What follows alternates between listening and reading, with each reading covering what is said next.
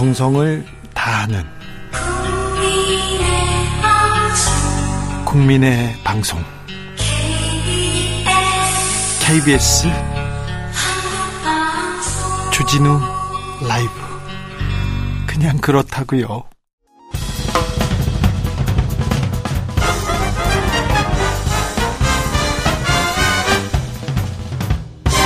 훅 인터뷰 모두를 위한 모두를 향한 모두의 궁금증. 훅 인터뷰. 이준석 전 대표 시절에 출범했던 국민의힘 혁신위원회. 어제 마지막 회의를 열고 최종 혁신안을 내놓았습니다. 국민의힘 혁신안 어떤 내용을 담고 있는지 국민의힘은 혁신을 이룰 수 있을지. 혹시 전당대회를 통해서 선출될 새 지도부는 이 혁신안 수용할지. 최재형 국민의힘 혁신위원장에게 물어보겠습니다. 최재형 의원님 안녕하세요. 네, 안녕하십니까. 네. 연말인데 바쁘시죠? 예, 좀. 네. 네. 정치권에 입문해서 혁신위원장이라는 중책 맡으셨습니다. 그래서 6개월 회의를 계속해서 어제 음, 이렇게 혁신안 내놨는데요.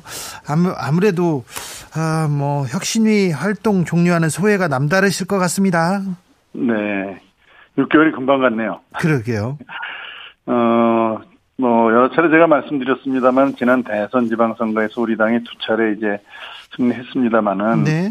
그게 이제 문재인 정부나 민주당의 실정에 대한 반사이란 측면이 많았기 때문에, 네.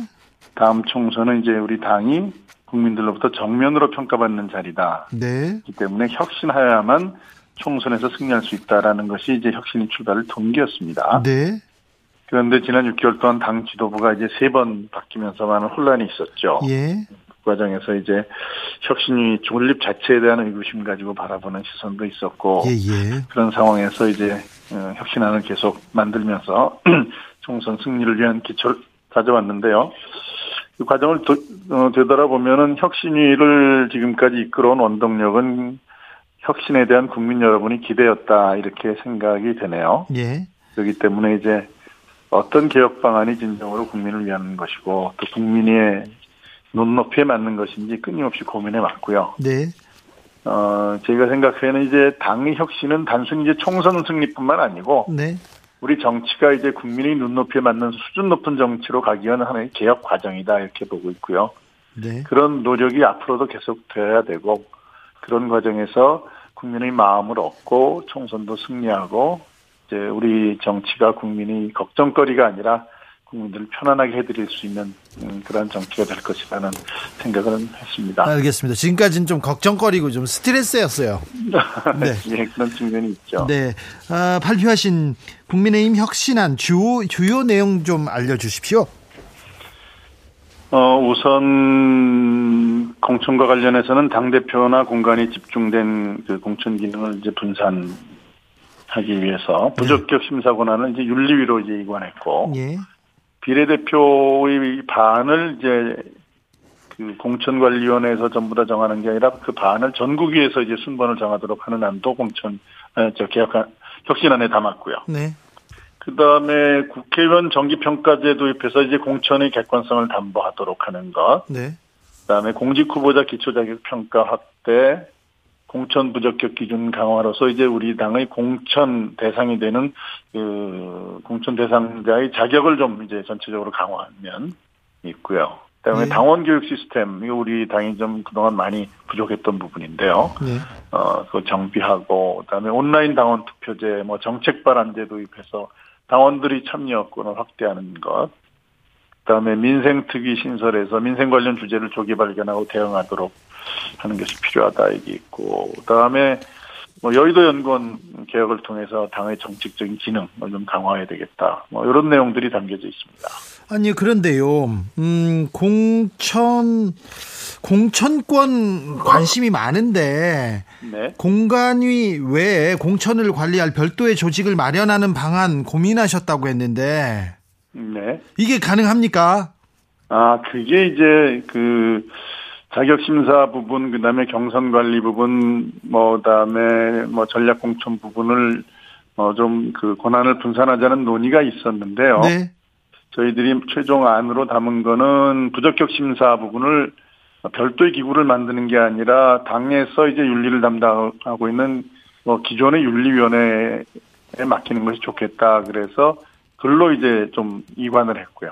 네. 어, 그다음에 나머지 기능들은 일단 뭐 공천관리위원회에서 하도록 하되 비례대표의 경우는 이제 반 정도는 공관위에서 전체적으로 뭐 어, 순위를 결정하는 것이 아니고 네. 전국위에서 어, 순위를 결정하도록 해서 실제 당선권 안에 있는 사람들의 2분의 1은 전국위가 결정할 수 있는 그런 권한을 어, 부여하는 것으로 개혁안에 담았습니다. 네. 의원님, 그런데요. 당대표 공천권 두고 정치권에서 정말 크게 다투고 경쟁하고 그러는데 그렇죠. 이렇게 객관적으로 투명하게 공천권을 당대표나 공관위에서 내려놓는다면 하, 좋을 텐데요. 이게 에, 총선 공천에 실제 반영될 수 있을까? 이거 의문입니다. 아, 예. 뭐, 그 항상 뭐, 논의되는 내용이고 그런 말씀들을 많이 하시는데요. 제가 생각하기에는 저희가 이제, 물론 공천에 관한 것을 지금 말씀해 주셨는데, 우리 공천이, 우리 당의 공천이 그동안, 어, 물론 공간위에서 나름대로의 어떤 그 기준을 가지고서 해왔습니다만은, 그것이 미리 공개돼서 투명하게, 어, 진행되지 않았다는 점에 대한, 어, 저 염려들이 많이 있었습니다. 그래서, 이번에 저희가 공천안에 담은 것은 당 대표가 어 물론 주도적으로 공천을 어 주도하죠. 공관위원 구성을 현행 당원에 의하면은 이제 당 대표가 다 임명하게 돼 있는데 그 최고위원들 선출직 최고위원 다섯 명이 어, 추천한 사람을 일단 어, 공관위원 구성에 넣겠다는 걸 넣고 그다음에 아까 말씀드린 것처럼 이제 여러 가지 그 장치를 만들었는데 저는 그렇게 생각합니다. 이게 우리 당의 어떤 그 총선에서의 승리 그리고 네. 어 당의 국민들이 눈높이에 맞는 어떤 변화된 모습을 보여주기 위해서 네. 필요한 최소한의 것을 이 혁- 혁신안에 담았다 이렇게 생각을 해서 예.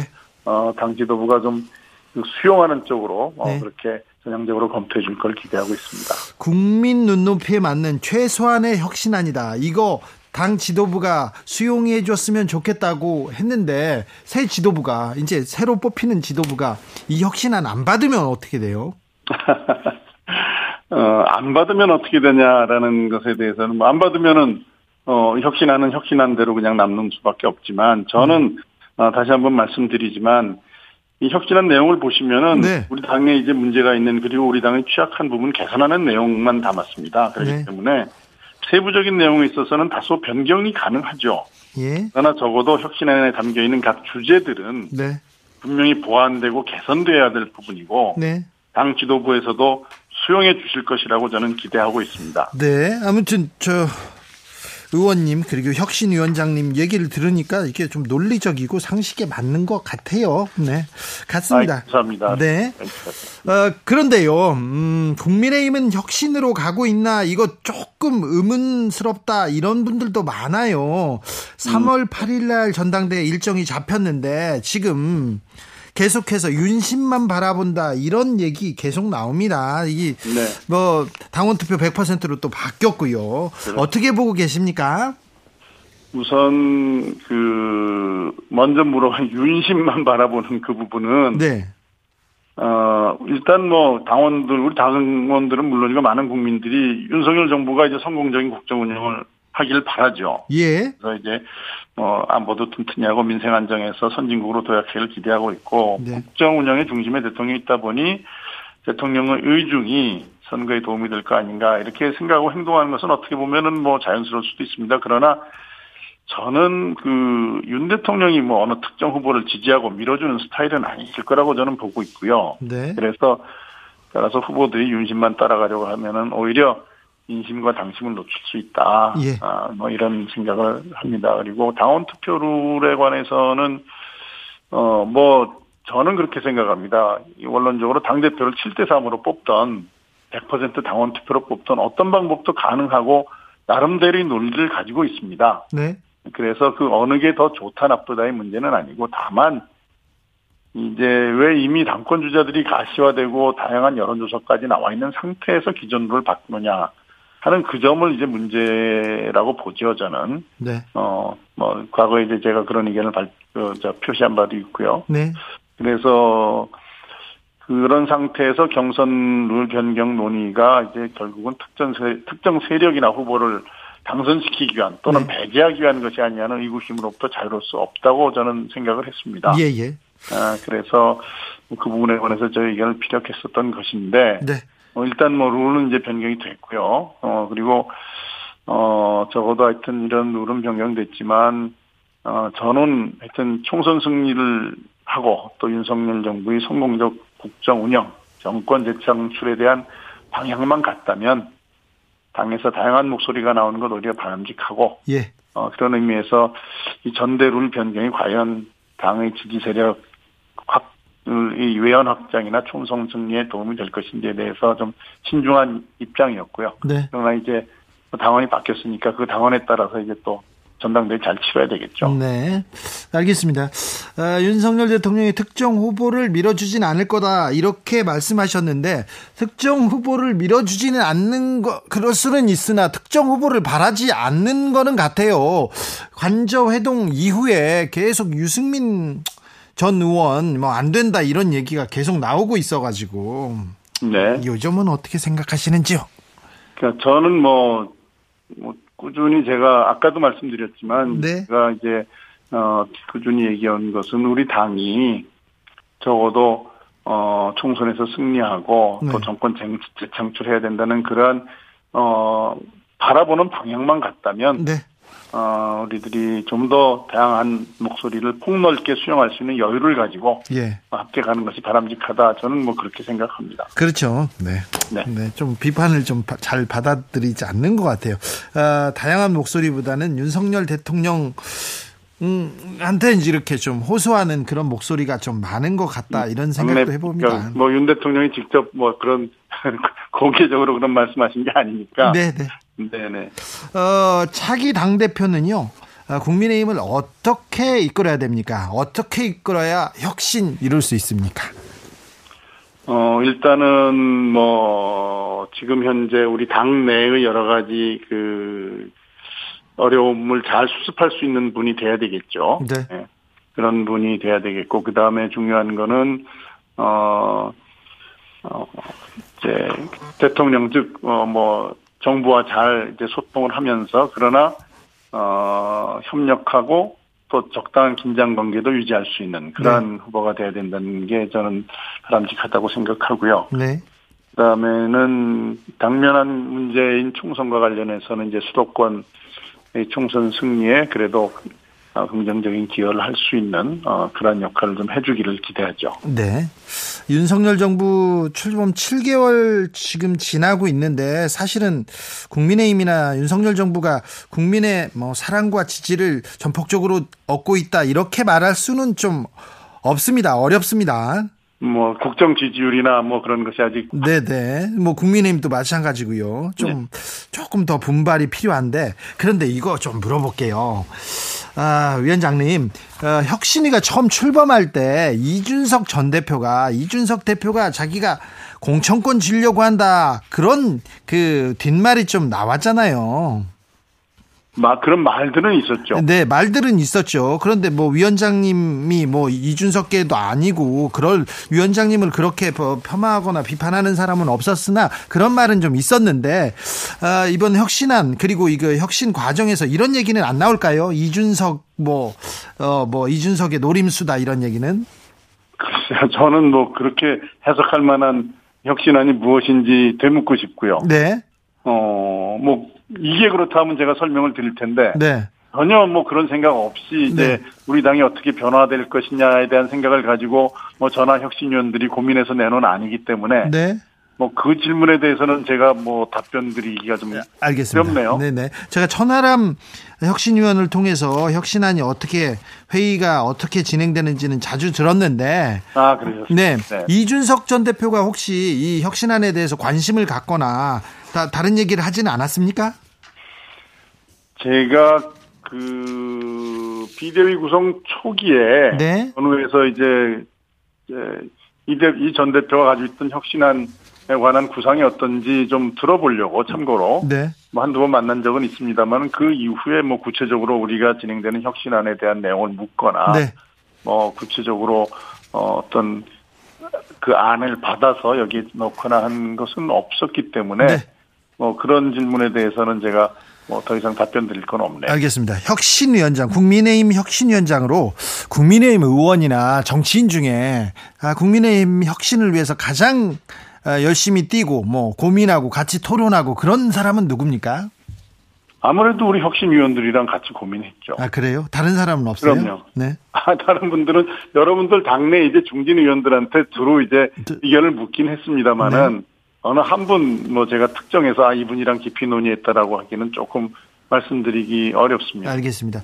네. 어, 다양한 목소리가 국민의힘 내부에서도 존재합니다. 그런데 이준석 대표가 이제 조금 뭐 입을 열기는 했으나 어, 네. 어, 저 대표를 하다가 지금 뒤로 이렇게 조금 밀려나 있는 모습인데 이준석 대표가 역할을 할 수 있을까요? 어, 제가 뭐 이준석 대표의 어떤 정치력이나 그 정치적인 견해를 다 뭐 예상하기는 좀 어렵습니다만은, 네, 어, 뭐 아이디어도 많은 분이고, 네, 또 청년들과 어느 정도 소통이 되는 정치인이라는 측면에서, 네, 전대 과정에서 우리 청년들이 마음이 당으로부터 자꾸 멀어지지 않도록 하는 역할, 예, 그다음에 전대 후에도 당의 단합된 모습을 만들어 나가는데 어떤 역할을 해주셨으면 좋겠다라는 기대를 가지고 있고요. 네, 어, 뭐 여러 차례 말씀드렸습니다만 우리 당으로서도 좀 더 다양한 목소리를 폭, 폭넓게 수용할 수 있는 여유를 가졌으면 하는 바람도 있습니다. 알겠습니다. 아, 감사원장을 지내셔서 이것도 좀 물어볼게요. 아, 지금 윤석열 정부에서 감사원이 어, 뉴스에 많이 나옵니다. 자주 등장하죠. 네, 그렇습니다. 네, 감사원을 동원해서 정치 보복하고 있다. 야당에서는 이렇게 비판하는데 어찌 보시는지요? 이제 그 감사원의 초기는 어차피 이제 전 정권의 여러 가지 문제를 시기적으로 네. 감사할 수밖에 없는데 감사원의 감사가 전 정권을 향한 표적 감사냐, 어, 뭐 감사원을 통해서 이제 전 정권의 그 어떤에 대한 정치적인 어떤 보복을 하는 거 아니냐는 논란이 항상 있습니다. 그러나 저는 그걸 지금 뭐 아니라고 강변해도 뭐 주장하시는 분들을 설득하기는 어렵고요. 네, 다만 그의 답은 감사 결과를 기다려봐야 된다. 예. 감사 결과 정말 이게 뭐가 심각한 문제가 있었다라고 예. 하면은 그거는 뭐 그것을 정치적인 공격이라고 매도할 수는 없을 거고요. 네, 근데 열심히 털었는데 뭐 별게 없더라. 네. 그러면 그거는 뭐 정치적으로 좀 부담이 가겠죠. 근데 의원님, 의원님이 감사원장 시절에는 감사 결과가 발표되고 논란이 되곤 했습니다. 그랬죠? 네. 그런데 지금은 감사 시작될 때부터 이렇게 논란이 되고 뉴스에 계속 나오고 있어요. 이 부분은 조금 아쉽습니다. 그 부분은 네. 이제 제가 적어도 제가 이야기로는 감사원은 대외적으로 감사 결과를 공표하는데 굉장히 소극적입니다. 네, 지금껏은 조심했었는데, 이런 문제들은 네. 워낙 사안이 민감하다 보니 네. 저희 있을 때도 그랬고 이런 문제들이 이제 언론에 이제 막 나가는 경우에 대부분은 피감 기관에서 흘립니다. 그래요. 예, 수감하는 사람 받는 사람들이 이제 언론에 흘리는 경우가 대부분이고요. 그다음에 네. 지난번에 이제 한번 논란이 된 거는 서해 공무원 피살 사건에 관해서 이제 중간 발표 비슷하게 했던 게 논란이 됐는데 그거는 이제 수사 기관에 수사 요청을 하는 과정에서 그 이유를 설명하기 위해서 내용을 좀 얘기하는 것일 뿐이고 감사 결과 전에 감사 내용을 공표하는 거는 감사원의 체질하고는 이렇게 친하지 않습니다. 그렇죠. 그런데 감사원이 최근에도 문재인 정부의 이른바 통계 조작 의혹에 대해서 전방위 감사를 펼치게 됐다. 시작한다. 이 기사부터 나와, 나왔습니다. 그게 감사원에서 공표를 한 것인지 아니면은 네. 이미 나오고 그런 이야기가 이제 나오니까 확인해 준 것인지 제가 잘은 모르겠는데요. 네. 일단 감사원은 뭐 제가 알기로는 적어도 뭘 감사한다고 먼저 얘기하거나 아주 일반적인 원칙을 얘기하는 거 외에 네. 어, 구체적인 감사 내용에 대해서는 이렇게 자세하게 아, 얘기를 하지 않아 왔고 지금도 저는 그렇다고 생각을 하고요. 네. 구체적인 내용이 나오는 경우는 아마도 피감 기관에서 했을 것이다. 뭐 저 제 경험에 의하면 그렇습니다. 아, 그렇습니까? 네. 아무튼 뭐 감사가 균형 있게 균형 있게 공정하게 이렇게 이루어져야 되는데 의구심을 갖는 목소리도 좀 있습니다. 그렇죠. 네. 어, 문 감사원은 뭐 정권, 현 정권 일이냐, 뭐, 뭐 전 정권 일이냐 가리지 않고 문제가 있으면 감사하는 게 당연하죠. 네. 그런데 이제 아무리 감사원이 중립적인 위치에 있어도 오른쪽에 있는 사람이 보면 왼쪽에 서 있는 것처럼 보이고 네. 왼쪽에 있는 사람이 보면 오른쪽에 서 있는 것처럼 보이는 경우가 있습니다. 네.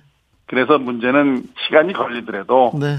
감사원이 스스로 정말 엄정하게 정치적 중립을 지키고 네. 실관계를 철저히 잘 파악하고 또 판단도 균형 잡힌 판단을 해서 국민들이 신뢰를 쌓아가는 과정이 네. 어, 필요하고요. 그래야만이 우리나라의 공직사회가 바로 설 수 있을 거라고 저는 생각합니다. 그렇습니다. 국민들이 의구심을 갖고 있기 때문에 더 좀 노력하고 공정하려고 이렇게 공정하게 보이려고도 노력해야 됩니다. 네. 아, 좀 워낙 또 신망이 있으신 분이니까 또 하나만 물어볼게요. 법률가 출신이시니까 오늘 어, 대통령의 사면, 특별 사면에 대해서는 어떻게 보셨습니까? 아, 제가 지금 사면 내용 언론 보도는 봤는데 네. 구체적인 결정 내용을 확인을 안 해서 뭐 문제되는 것만 물어보시면은 제가 혹시 이명박 대통령 특별 사면은 어떻게 생각하시는지요? 아, 저는 뭐 우리나라의 국격이나 이런 면으로 봐서 대통령에 관해서 사면하는 거는 저는 뭐 저는 찬성하고요. 제가 이제 대선 후보 과정에서도 뭐 어, 대통, 과- 과거 대통령들에 대한 문제는 그 국민 화합인 차원에서 사면하는 게 바람직하다는 이 의견을 여러 번 말씀드린 적이 있습니다. 저는요, 그런데 사면을 대통령의 고유 권한이니까 사면하는 거에 대해서는 그런가 보다 하는데, 음, 아니, 국민합, 국민통합 차원에서 이명박 전 대통령을 사면한다. 이건 이해가 안, 간- 안 갑니다. 음, 뭐, 뭐 보시는 측면에서는 그럴 수 있겠죠. 네. 알겠습니다. 뭐 우리나라 대통령들이 다 이렇게 어, 들어가 있는 상황 이거는 그렇죠. 조금 그렇죠. 네, 네. 무슨 말인지 잘 알겠습니다. 네. 네, 어, 혁신 내용 그리고 또 국민의힘이 혁신으로 잘 가는 건지는 중간 중간에 또 어, 의원님 모셔가지고 얘기 듣겠습니다. 네, 네, 그러시죠. 네, 최재형 국민의힘 혁신위원장과 말씀 나눴습니다. 네 감사합니다. 감사합니다. 실시간 교통 정보 알아보겠습니다. 유하영 씨.